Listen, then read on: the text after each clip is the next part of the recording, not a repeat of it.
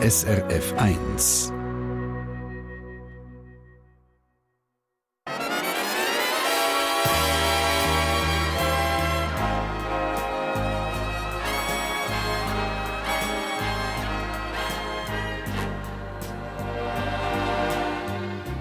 Persönlich.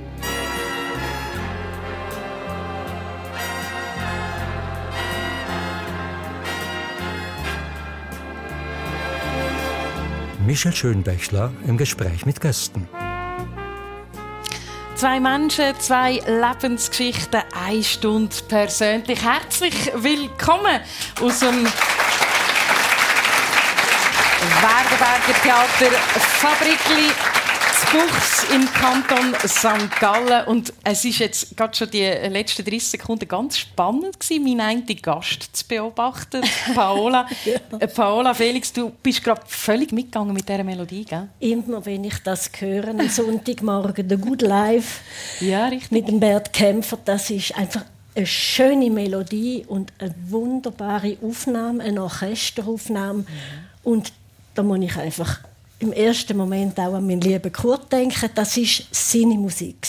Er, der ja so gerne Big Band gehört, Big oder? Band und Instrumentalmusik. Und wir haben uns auch durch die Musik immer sehr, sehr gut verstanden. Wenn ich manchmal von, von, von einem Plattenstudio heimgekommen mhm. bin mit meinen neuesten Aufnahmen, und oft sind das Aufnahmen gewesen, wo meine Stimme noch drauf gefehlt hat, mhm. weil ich mich dann noch ein bisschen einstimmen mhm. ähm, in das Musikalische, bevor ich drauf gesungen und dann habe ich ihm das vorgespielt und er hat sich immer so sehr gefreut und es ist ja dann zumal noch jedes Instrument auch wirklich gespielt Aha. worden von jemandem. Das ist ja heute kann man ja viel digital das so herstellen und er hat sich auch immer mit sich mit mir sich gefreut und einmal hat er gesagt, aber weißt, ist eigentlich schade, dass du jetzt auf die schöne Musik noch drauf singst. und der Teppich ist ausgerollt und wir sind schon mit drin im Persönlich. Herzlich willkommen, Paola Felix, 73, St. Gallen daheim und bei uns heute auf der Bühne.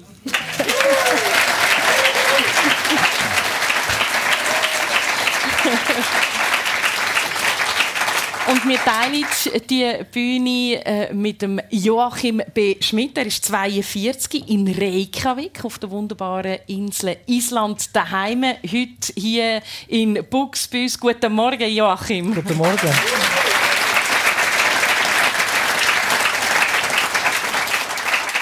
Joachim, du hast Jahrgang 1981, also das war in dem Jahr, wo zum letzten Mal der Teleboy im Fernsehen kam, vom äh, Kurt Felix. Einfach damit wir es so ein bisschen einordnen können. verpasst. Ja, knapp verpasst.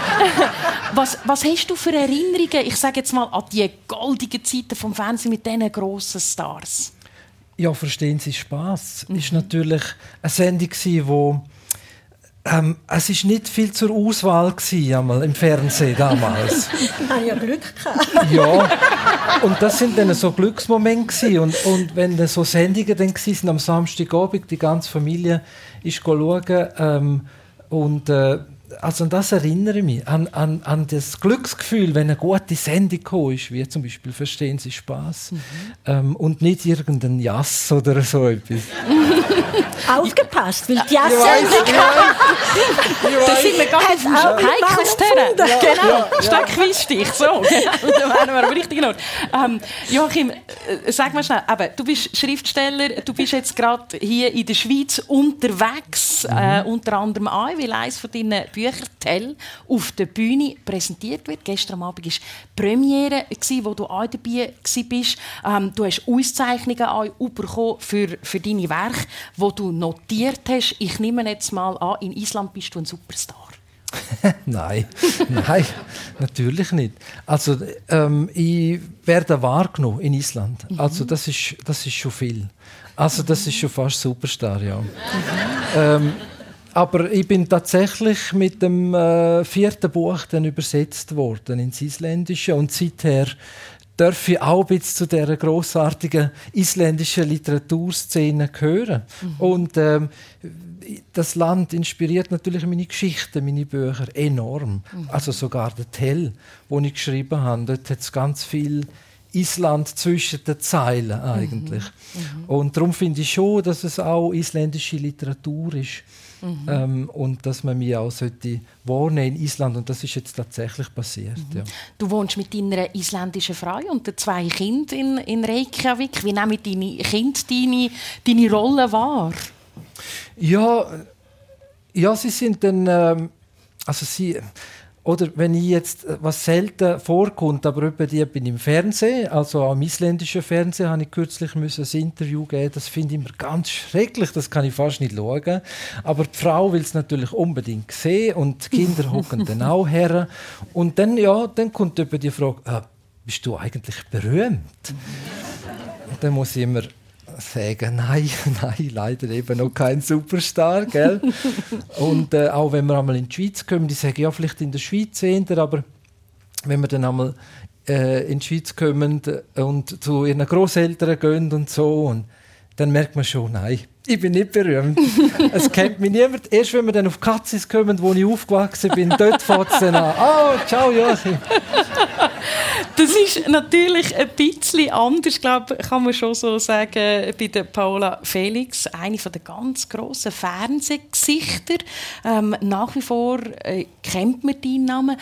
Du hast aber dann als du 40 warst, ganz klar entschieden, ich ziehe mich zurück aus der Öffentlichkeit umso schöner bist du natürlich jetzt heute bei uns hier. Ähm, so der, der Moment von dem Berühmtsein, vom erkennt werden. Wenn, wenn hast du verstanden, jetzt kennt mir die Paola außerhalb vom Heimatdorf? Von der Heimatstadt im Fall. Ja, das ist richtig. Wobei, Heimat ist ja meistens fast ja, ein bisschen ja. Dorf. ja.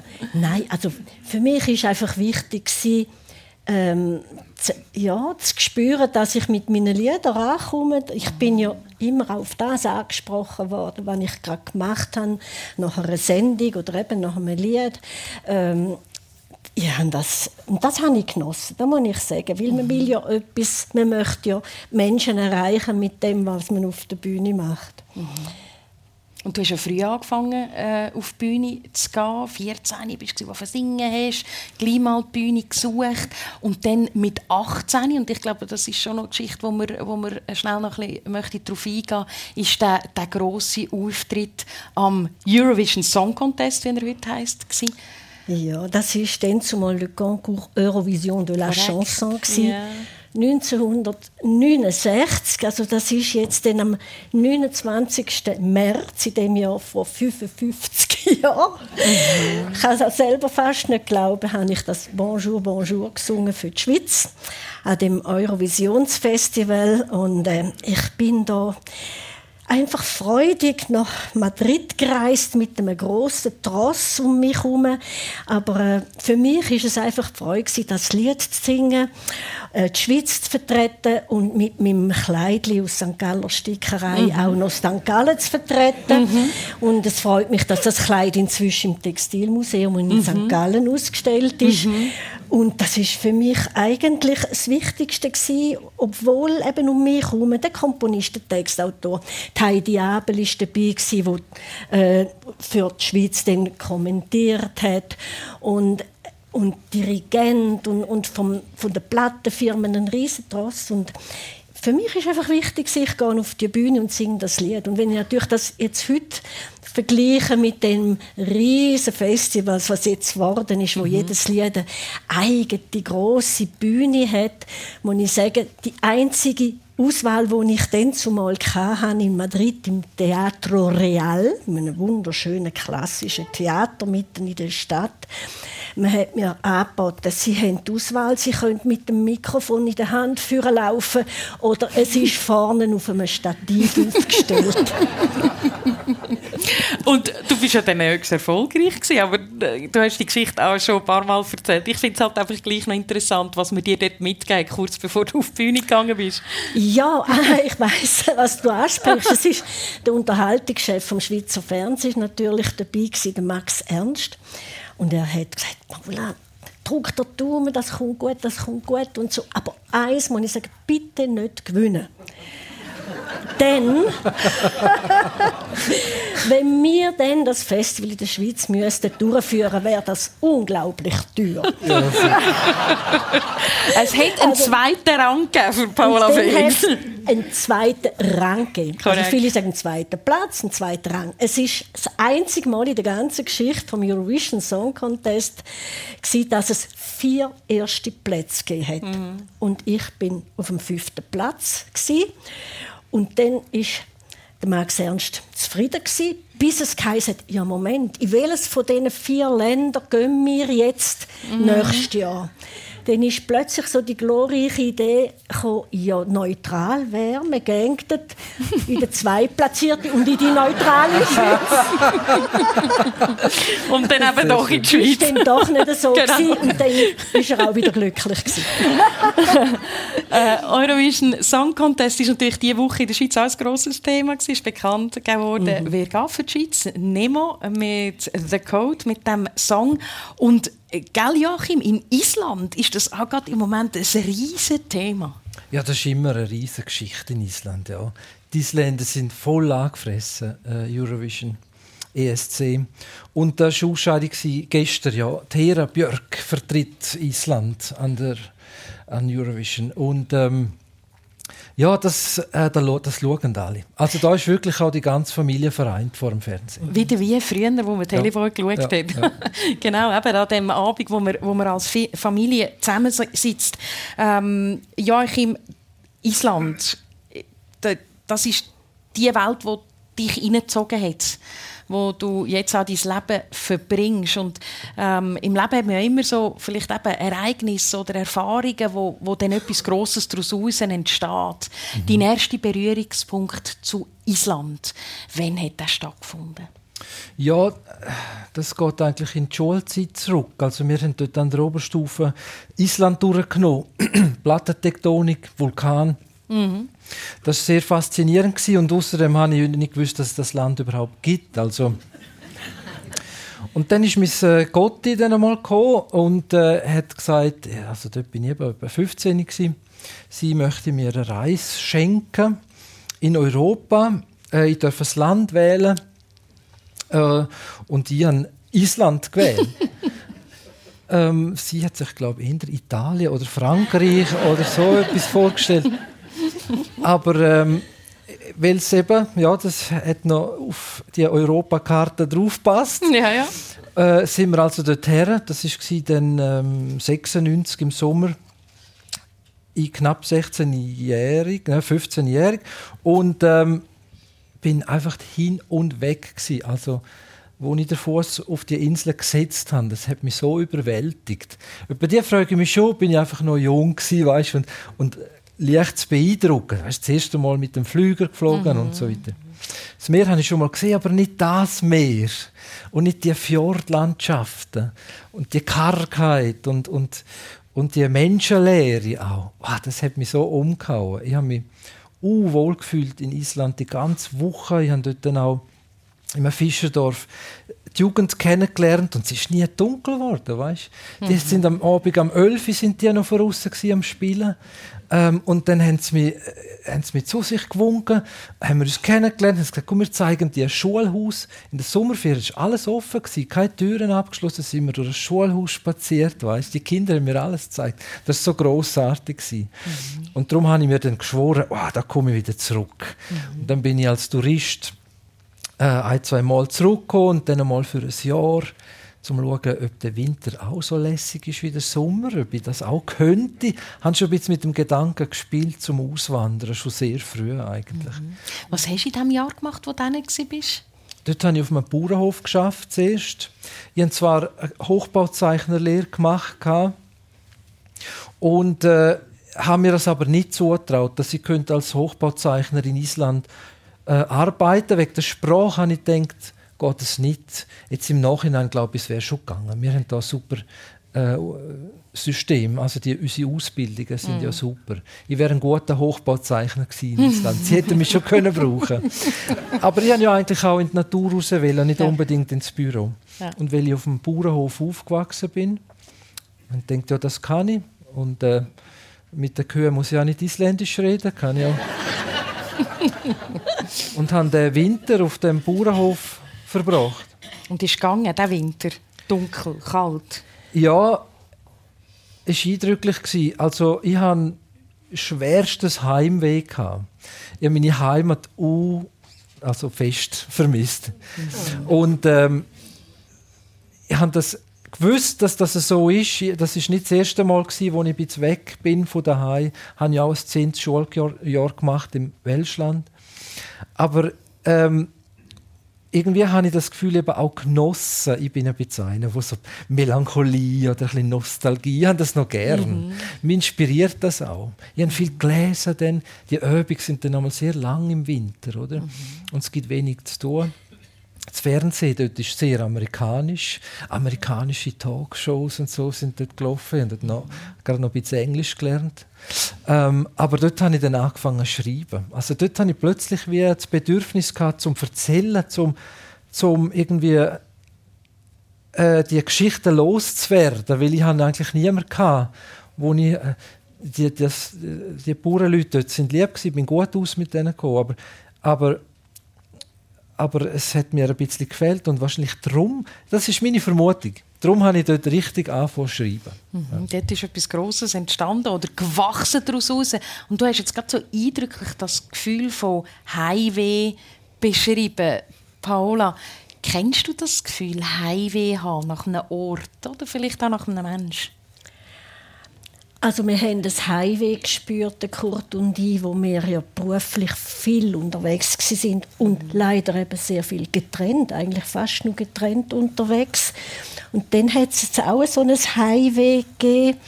Ähm, ich sage jetzt, der, der Kurt war unterwegs zwischen Konstanz und Kiel mit der versteckten Kamera. Ich bin auf Tournee oder äh, im Musikstudio.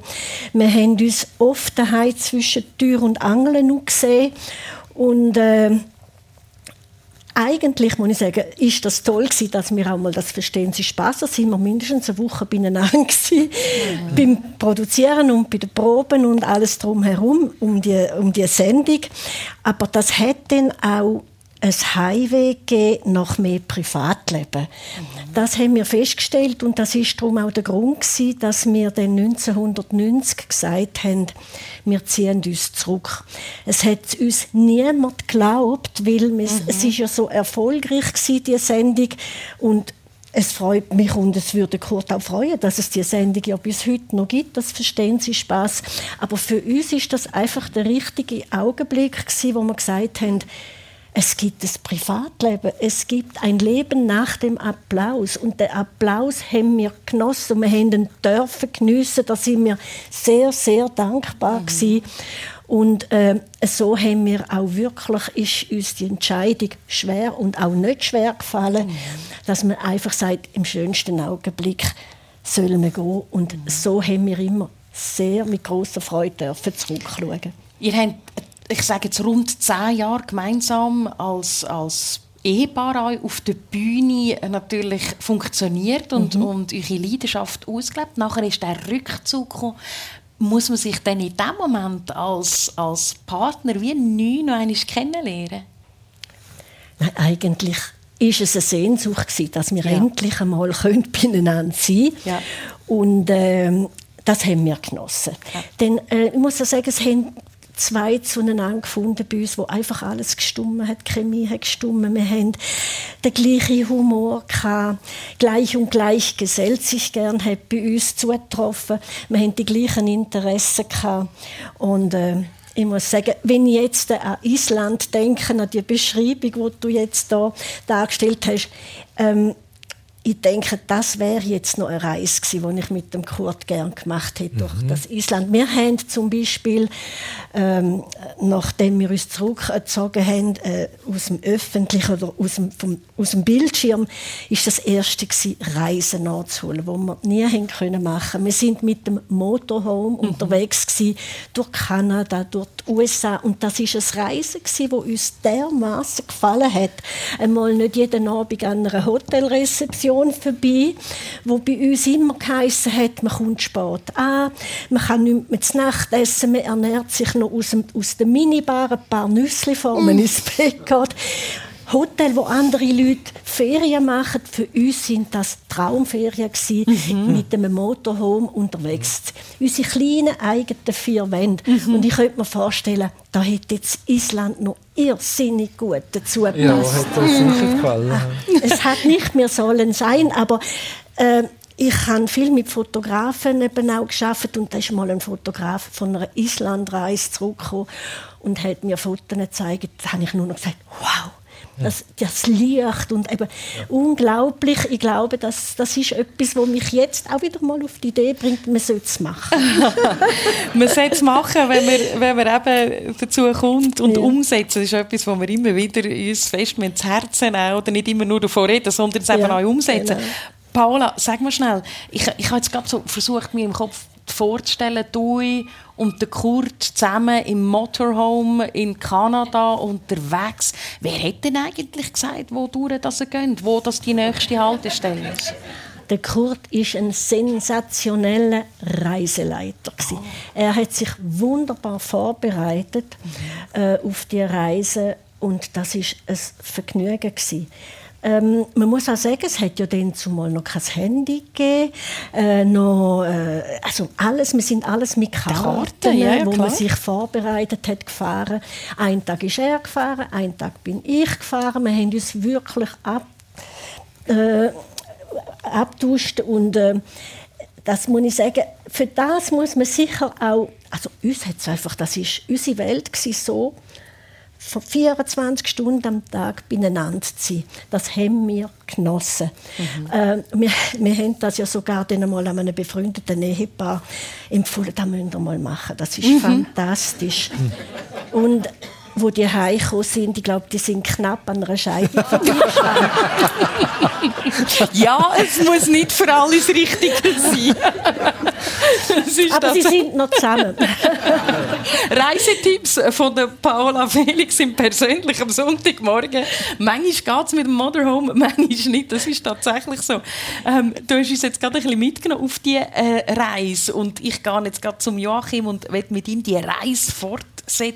Wie die Reiseleiter war, genau. Natürlich, ja. das ist genau wieder eine Verbindung. Das ist doch eine Idee. ja, voilà. Also der Reiseleiter also, ich bin Paola kein Kurt für Island Felix, aber ein guter Reiseleiter. Ja. Also, ah. Was würdest du denn du der Paola gell? empfehlen ja.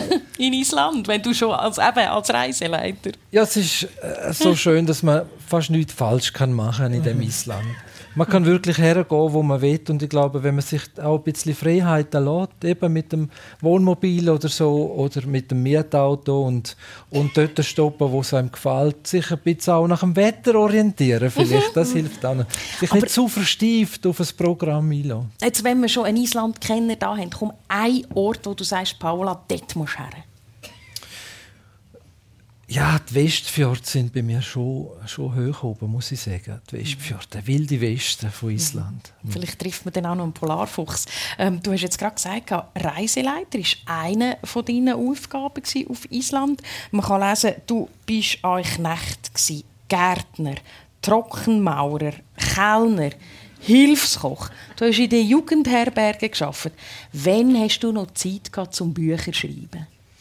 Ja, das alles habe ich eigentlich genau darum gemacht, um Zeit haben, zum Bücher schreiben. Ja, das sind so, das sind so Jöppli die sich für das geeignet haben. Äh, äh, äh, wir haben so, es ist immer ein bisschen besser geworden. Ich habe mir immer mehr Zeit geschafft zum Schreiben mhm. eigentlich. Und äh, zum Beispiel als äh, an der Rezeption vor Jugendherberg, dort konnte ich Abendschichten übernehmen, über die sogar Nacht wach. Und dann hat man Zeit am Tag zu schreiben oder, oder wenn es ruhig ist an der Rezeption, kann man auch schon wieder recherchieren oder schreiben.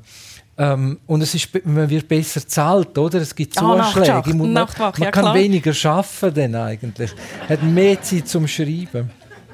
Und dann habe ich die Ausbildung gemacht zum Reiseleiter und dort ist es dann sehr konzentriert. Dann geht man eine Woche mit den Leuten um die ganze Insel herum.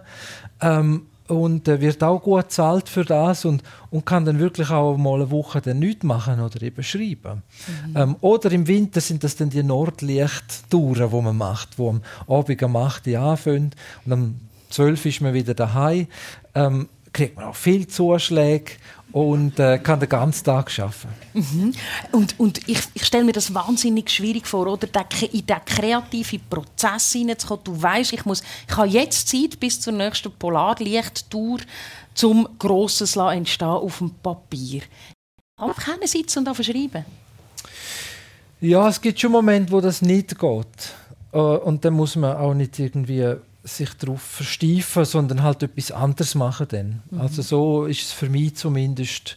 Aber ich habe irgendwie einen, einen Rhythmus gekriegt beim Schreiben, wo ich weiß, am Morgen so die erste Hälfte vom Tag da schreibt es gut bei mir. Das, dann, dann ist eigentlich meine beste Zeit. Mhm. Am Morgen tue ich so schnell wie möglich Kinder anlegen und in die Schule schicken. und dann springe ich über in die Nationalbibliothek und dort, dort kann ich am besten schreiben. Und so gegen Mittag ist dann der, so der kreative ähm, Erguss ist dann eigentlich fast vorbei und dann am mhm. Nachmittag mache ich dann einmal E-Mails oder, oder Recherchen oder irgendetwas mhm. lesen oder so. Mhm. Ähm, äh, und das ist so ein Rhythmus, der mir sehr gut passt. Mhm.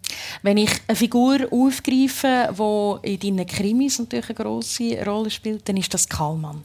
Mhm. Und wenn man den Kallmann beschreibt, ich, ich würde jetzt so ein beschrieben als ein Anti-Held. Er hat eher ein, ein einfaches Gemüt, ist manchmal auch ein bisschen unbeholfen und trollt dann auch in ganz komplizierte Situationen hinein, wo er, wo er da im, im Kapitol, im Sturm aufs Kapitol in den USA plötzlich dabei war und eine russische Spionageaffäre aufdeckt. Ähm, welche Eigenschaft vom Karlmann hättest du gern?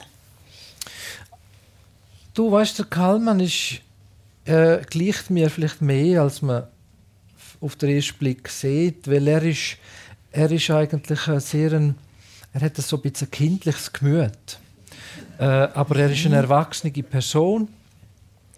Ähm, Meno, er ist ja vom Großvater ähm, bei ihm aufgewachsen, also er ist, er hat fast so ein bisschen, fast ein bisschen eine alte äh, mhm. Persönlichkeit, aber er hat ein sehr kindliches Gemüt und das ist das ist das, was er eigentlich von mir überkommen hat. Also ich habe mir beim Schreiben oft überlegt, wie würde ich als Kind reagieren in dieser Situation und habe tatsächlich jemand, der denkt, wieso machst du das nicht mehr? Heute als Erwachsene? Wieso fragst du nicht, wenn du, wenn du etwas nicht verstehst? Wieso tun wir so die als Erwachsene, als hätten wir schon verstanden, um was es geht und getrauen uns nicht, etwas hm? zu fragen und zu uns nicht bloßstellen? Und, und der Kalman ist einer, der dann einfach zeigt, wenn er etwas nicht begriffen hat. Mhm. Und, und, äh, und wenn er eine Antwort will, ja, dann muss man eben fragen. Also das sind so Sachen, die ich bei ihm eigentlich wieder entdeckt habe und ich denke, ja, so müssen wir sein. Mhm. Ein Plädoyer für einmal dürfen Kind sein und vielleicht auch neugierig sein und, und auch zugeben, wenn man nicht rauskommt. Mhm. Ähm, wo du den Kallmann jetzt geschrieben hast, es gibt mittlerweile zwei Bücher, wo sich um den Kallmann dreht. Ähm, Weiß man als Schriftsteller, modische Geschichte, die wahrscheinlich funktioniert beim Publikum? Nein, das weiß man nicht.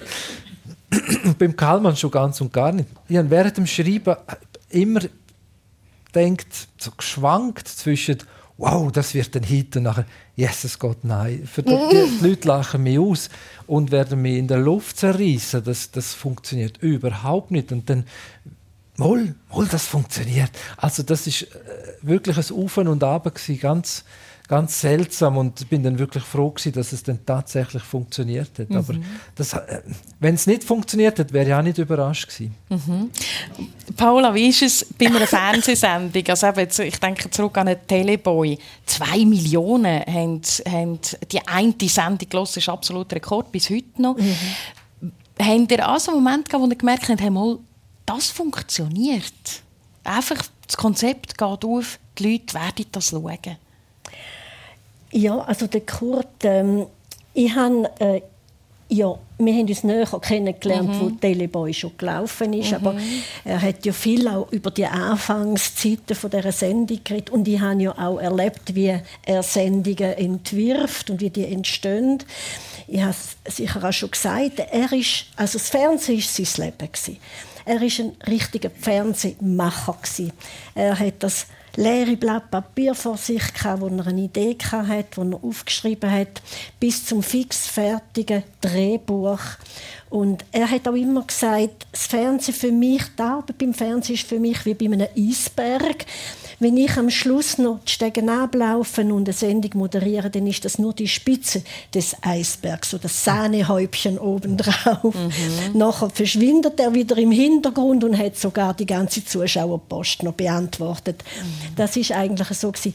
Er hat aber ein Gespür gehabt, was bei den Leuten ankommt. Und ich werde oft gefragt, weißt denn du, wie er auf die Idee gekommen ist von der versteckten Kamera? Mhm. Und das ist dann tatsächlich so gewesen, wo er auch viel davon erzählt hat. Er ist am Anfang beim Schweizer Fernsehen hat er ähm, Kandidaten betreut, wo in der Sendung «Wünsch dir was» auftreten sind. Das ist eine Schweizer Familie wo in Wien in der Live-Sendung war «Wünsch dir was», moderiert von Dietmar Schönherr und Vivi Bach.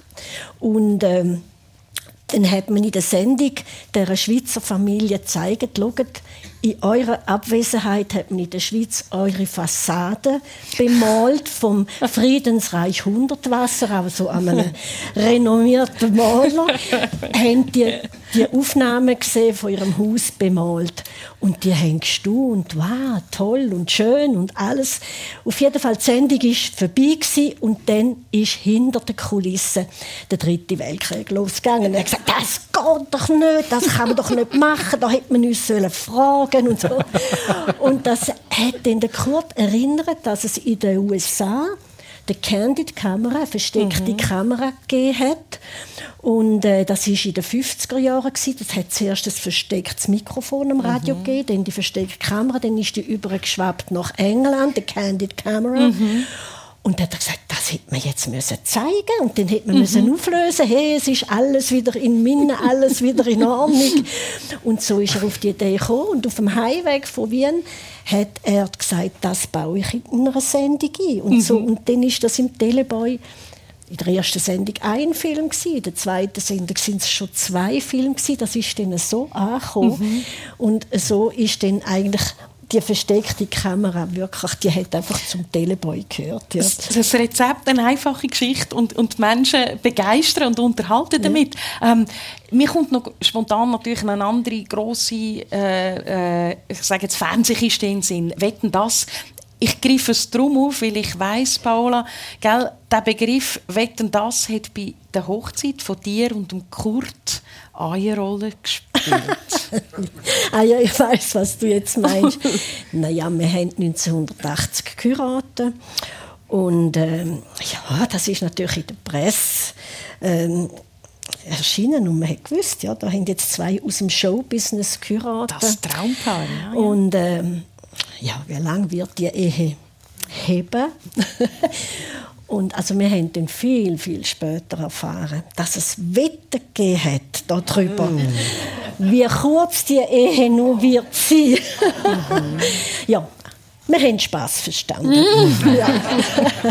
Der Kurt hat sowieso so äh, er ist so ein äh, humorvoller Mensch. Mhm. Ich erinnere mich, äh, im 2011 sind der Kurt und ich einmal im persönlichen persönlich, ja, in St. Genau. Gallen, genau. Und da hat er äh, auch so eine Geschichte erzählt aus seiner Zeit, wo er noch im Lehrerseminar Kreuzlingen war und vom Radio schon Aufträge bekommen hat, einmal mit Symptombankgerät Reportagen zu machen, hat man gesagt, in Amriswil feiert die Frau Grob den 104. Geburtstag. Ja, genau. Könntest du da hingehen und äh, eine Reportage darüber machen? Er ist mit seinem Buchtöffel dorthin gefahren, der schwere äh, Aufnahmegerät, das Tonbandgerät, das Stegenhaus auf und hat bei der Frau Grob gelütet und dann hat er gesagt, da hat eine Frau aufgemacht. Ich habe noch nie so eine alte Frau gesehen mit so viel Falten im Gesicht, aber freundlich. Aha. Und dann sagt er als erstes, sie, Frau Grob, als erstes, sie möchte Ihnen zu Ihrem 104. Geburtstag gratulieren. Und dann sagt die Frau, ah, Sie wollen zu meiner Mutter.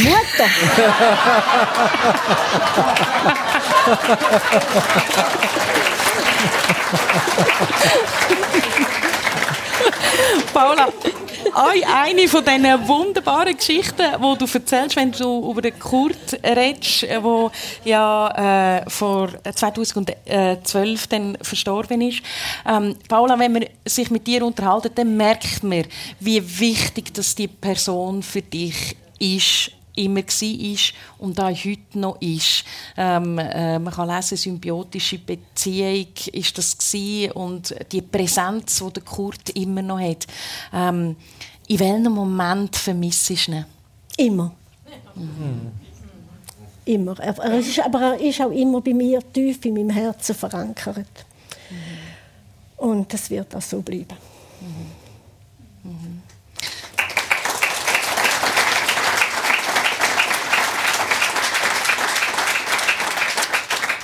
Fundament von einer Beziehung wahrscheinlich äh, Respekt äh, zueinander schauen, füreinander da sein, auch in schwierigen Momenten. Joachim, deine Frau ist äh, äh, erkrankt, nachdem dass du sie kennengelernt hast. Das ist eine myalgische Enzephalomyelitis. Erklär uns, was das ist. Also du hast den Namen gut hergebracht. Ich schaffe das, ich schaff das meistens nicht. Äh, kurz MECFS, abkürzt. Das CFS steht für Chronic Fatigue Syndrome, äh, also so eine chronische Erschöpfung. Ähm, also das ist eine neuroimmunologische Krankheit, die in dem Sinn eigentlich noch recht unerforscht ist. Das hat sie schon lange gehabt, das hat sie schon gehabt, bevor wir uns kennengelernt haben. Mhm. Aber mit der Geburt vom ersten Kind hat sich das sehr äh, verstärkt. Ähm, das ist eine schwere Geburt gewesen, die ist lang und dort hat sie so viel Energie verloren, dass nachher wie die Energie ist fort gewesen, weg mhm. Ähm, heute, man muss sagen, fast ein bisschen zum Glück. Es ist es ist fast gemein, aber dank Covid-19 wissen wir jetzt viel mehr über die Krankheit. Ja. Ähm, wir wissen jetzt, es gibt Long-Covid.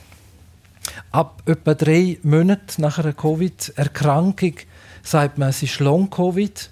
Und nach etwa sechs Monaten kann man sagen, es ist ME-CFS. Mhm. Also es ist eine Krankheit, die ausgelöst wird durch eine virale Infektion und das ist Covid gewesen, kürzlich, aber vorher sind das noch ganz andere äh, mhm. Auslöser gewesen, mhm. äh, wo es gegeben hat, wo man aber nicht recht gecheckt hat, wo man nicht gemerkt hat, dass es das ist. Also mhm. es ist eine gemeine Krankheit, wo man wenig darüber weiß, wo wenig wo schlecht wahrgenommen wird.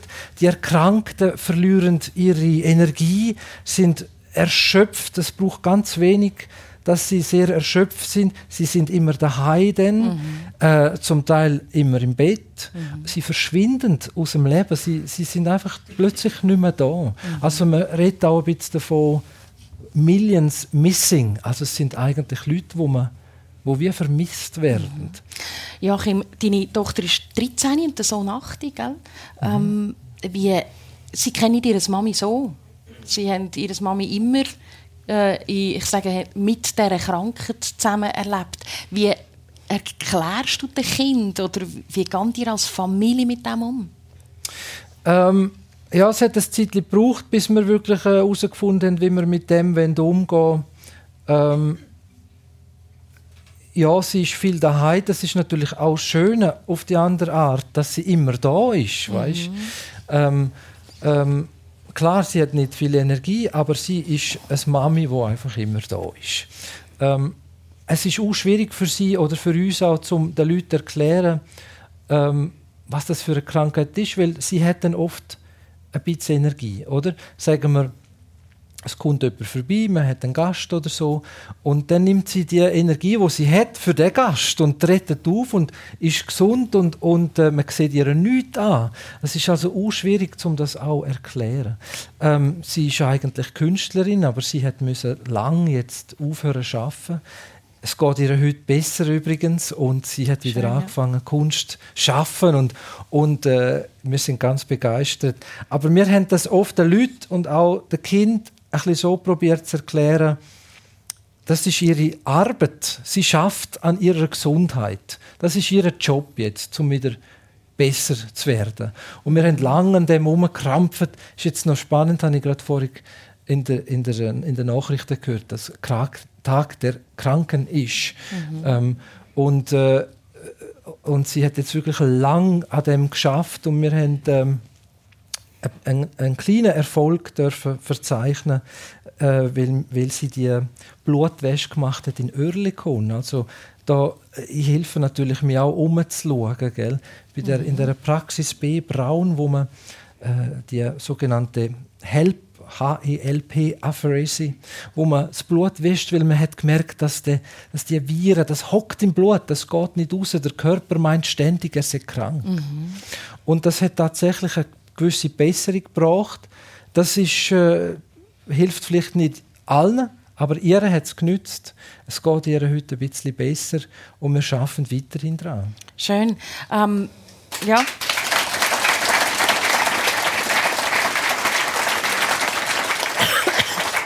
Die Krankheit ist anfangs der 70er meinte ich, klassifiziert worden. Also man kennt die Krankheit eigentlich schon lange, aber du hast es ganz äh, am Anfang äh, gesagt, ähm, die Leute wissen gleich nicht so, was es ist ähm, und haben vielleicht auch eine Vorstellung und ja, wahrscheinlich auch Vorurteile, könnte ich mir ja, vorstellen, ja. gegenüber einem Menschen, der einfach keine Energie hat. Ähm, was wünschst du dir jetzt im, im Zusammenhang äh, mit dieser Krankheit und mit dem Verständnis davon? Ja, es ist, also ich habe mir natürlich überlegt, ob, ich, ob wir das heute sollen ansprechen mhm. und, und äh, das ist schon ein bisschen ein Stimmungskiller, aber, äh, aber ich finde... Es ist das Leben. Aber es ist das Leben, es gehört dazu und ich finde, schon ist auch wichtig. Also ich habe jetzt das wirklich miterlebt, wie schwierig das es für, für sie ist und, und für alle, die diese Krankheit haben. Man möchte man möchte wieder arbeiten, man möchte mhm. wieder zurück ins Leben. Mhm. Man möchte nicht, niemand möchte nur im Bett liegen. Das, das verstehen nicht alle Leute leider. Das muss man vielleicht einmal gesagt haben. Mhm. Das möchte niemand nur im Bett liegen. Alle mhm. möchten am Leben teilhaben. Und das ist ein bisschen die Schwierigkeit, weil wenn sie dann einmal die Energie hat, ein bisschen, dann geht sie immer gerade über den Strich.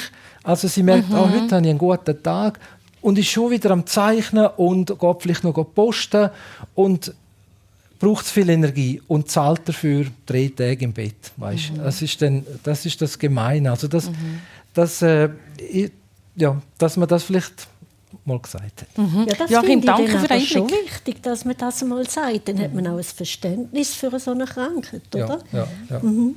Besten Dank für den Einblick. Ich finde das wichtig, eben, mhm. wie du sagst, Paula, ja. darüber zu reden. Ähm, vielleicht auch äh, aufzeigen, was es denn wirklich bedeutet, wenn man eben vielleicht so fest äh, ohne Energie und, und auch unter so einer Krankheit leidet. Ja, du hast es gesagt, wir haben noch darüber geredet, wenn wir es ansprechen. Ähm, ich finde es wichtig, weil es ein Teil des Lebens ist.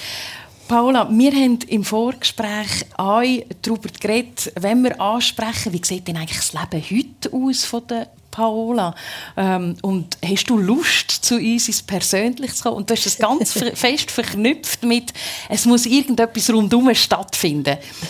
Wir haben das Jubiläum gefunden, 50 Jahre Teleboy. Ähm, ich erlaube mir jetzt gleich noch die Frage, wie sieht dein Leben heute aus? Ja, eben, es ist genau, äh, was du sagst. Ich werde oft so eingeladen. Mhm. Es gibt ja heute so viele Talkshows, mehr und mehr und fast täglich, äh, auch in Deutschland. Und äh, dann werde ich da eingeladen und gesagt, ich habe ja, es gibt keine neue Platte, gar nicht auf Tournee. Ich schreibe kein Buch. es hätte mal ein Buch gegeben, «Zweite Spaß verstehen». Das hätte Walter Grieter noch geschrieben, der Pressesprecher vom Schweizer Fernsehen. Und dann haben auch der Kurt und ich gesagt, es ist so viel über uns geschrieben worden.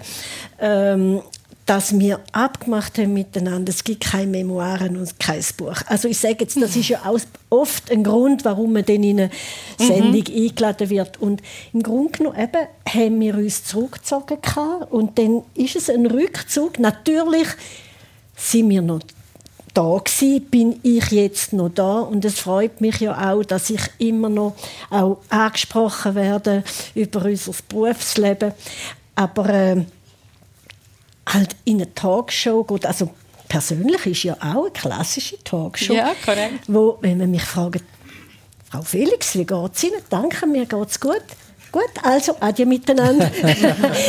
Nein, und darum äh, ist es so, dass ich mich einfach wirklich gefreut habe, dass das Thema die 50 Jahre Teleboy ähm, das Fernsehen so darauf aufmerksam äh, äh, gemacht worden ist und auch mit dieser speziellen Sendung. Und wir haben ja vor ein paar Monaten schon miteinander geredet und gesagt, ja... Das war ein Knacknuss, ja. ähm, und ich gesagt, ja, ich habe mich ja zurückgezogen. Aber mhm. eben, wenn es ein Thema ist, und das ist jetzt ein Thema gewesen, vor allem liegt mir das am Herzen, auch äh, am Kurt zu lieb, und da haben wir, glaube ich, am 2. Januar ein Telefon gehabt. Und ähm, du hast dich gemeldet, da bin ich nicht. Und ich habe gesagt, ja. Und da bist du zuerst gar nicht rausgekommen. Ja, genau so war es.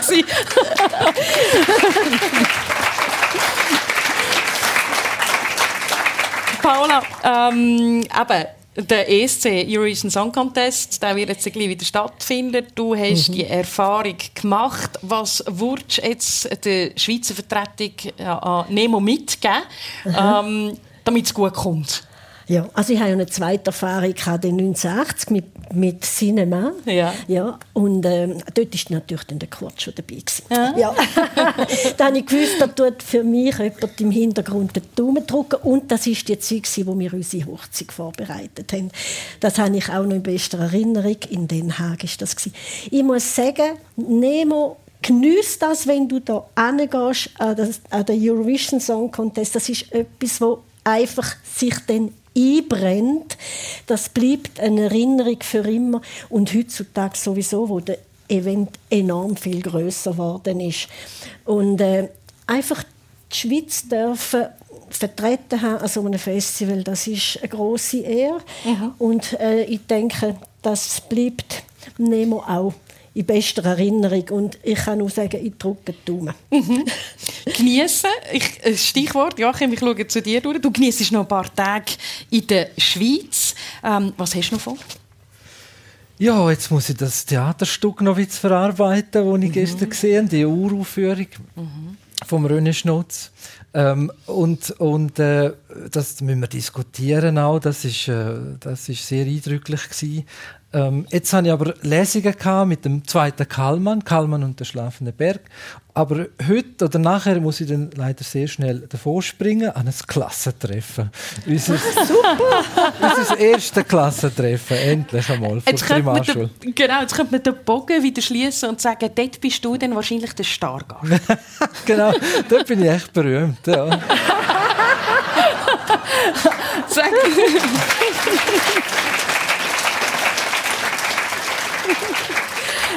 noch, ich, ich habe ein Thema mir notiert, das ich schon noch im Zusammenhang mit dir, Joachim, ganz spannend finde. Eben, ähm, das sind fünf Kinder bei dir in der Familie. Deine Eltern sind schon ähm, im Ausland und sind in Neuseeland daheim gewesen. Australien. Die, Australien. Ja, ja. Der, der Brüder ist in also ein Bruder ist in Brasilien und, und die Schwester ist in, in Neuseeland. Und du bist in Island. Island ja. ähm, warum hat die Familie Schmitz auf die ganze Welt aus verteilt? Ja, unsere Eltern haben das vorgemacht. Äh, also sie haben, sind schuld eigentlich. die sind beide auf Australien in den späten 60er Jahren. Ähm, dort hat man noch Leute gebraucht. Ich glaube, die haben sogar die Schifffahrt bekommen. Ähm, und die haben sich dann dort erst kennengelernt, gefunden und, und äh, nach, glaube fünf Jahren dann entschieden, Familie gründen, ja, doch lieber in der Schweiz und sind zurück in die Schweiz. Ähm, aber haben uns natürlich so viele Geschichten erzählt von ja. Australien. Gut, Nachgeschichten. Mhm. Das, äh, das sind die besten Geschichten gewesen. Mhm. Und das prägt them. Also ich glaube, dass, man, dass sie uns gezeigt haben, dass da draußen eine, eine große Welt ist voller Abenteuer mhm. und das mhm. sollte man entdecken und dass man weg kann dass man das, dass man das darf. Also ich glaube, das hat es schon gebraucht, sonst hätten wir das nicht gemacht. Meine Schwester ist auf Australien, hat dort einen Neuseeländer kennengelernt. Also so, so ist das dann passiert. Mhm. Und der Joachim ist in Island gelandet. Eine Welt voller Abenteuer. Ich finde, du hast perfekt äh, das Leben von der Paola zusammengefasst. Paola, hm. vielleicht noch zum Abschluss kurz. Was machst du heute noch an das Klassentreffen? Also ich darf eins sagen, früher habe ich ganz, ganz selten an ein Klassentreffen hm. können gehen und ich finde das fantastisch, weil es ist ähm, eine Verbindung an die Jugendzeit und ich freue mich wahnsinnig, weil inzwischen äh, machen wir das jedes Jahr und es ist uns so etwas Wertvolles mhm. geworden, mhm. dass man sich trifft und äh, Jetzt haben eben auch alle Zeit. Das ist, wir sind, ja, das ist früher noch nicht so der Fall gewesen. Also genieß heute das Klassentreffen. Das ist ja eher, also Entschuldigung, in deinem Alter eine Seltenheit, dass es funktioniert. Aber ich wünsche, dass es mehr und mehr wird, weil ich genieße jedes Klassentreffen. Ja. Das ist schön. Vielen Dank. Ähm, die Zeit rennt uns davon. Wir haben eine wunderbare Stunde dürfen genießen, jetzt persönlich aus dem Werdenberg der Fabrik in Buchs St. Gallen. Mir hat es gefallen. Ich glaube, Ihnen auch. Ähm, besten Dank meinen beiden Gästen, dass ihr bei mir sind, Paula, Felix und Joachim Beschmidt. Danke, Danke Merci. Merci.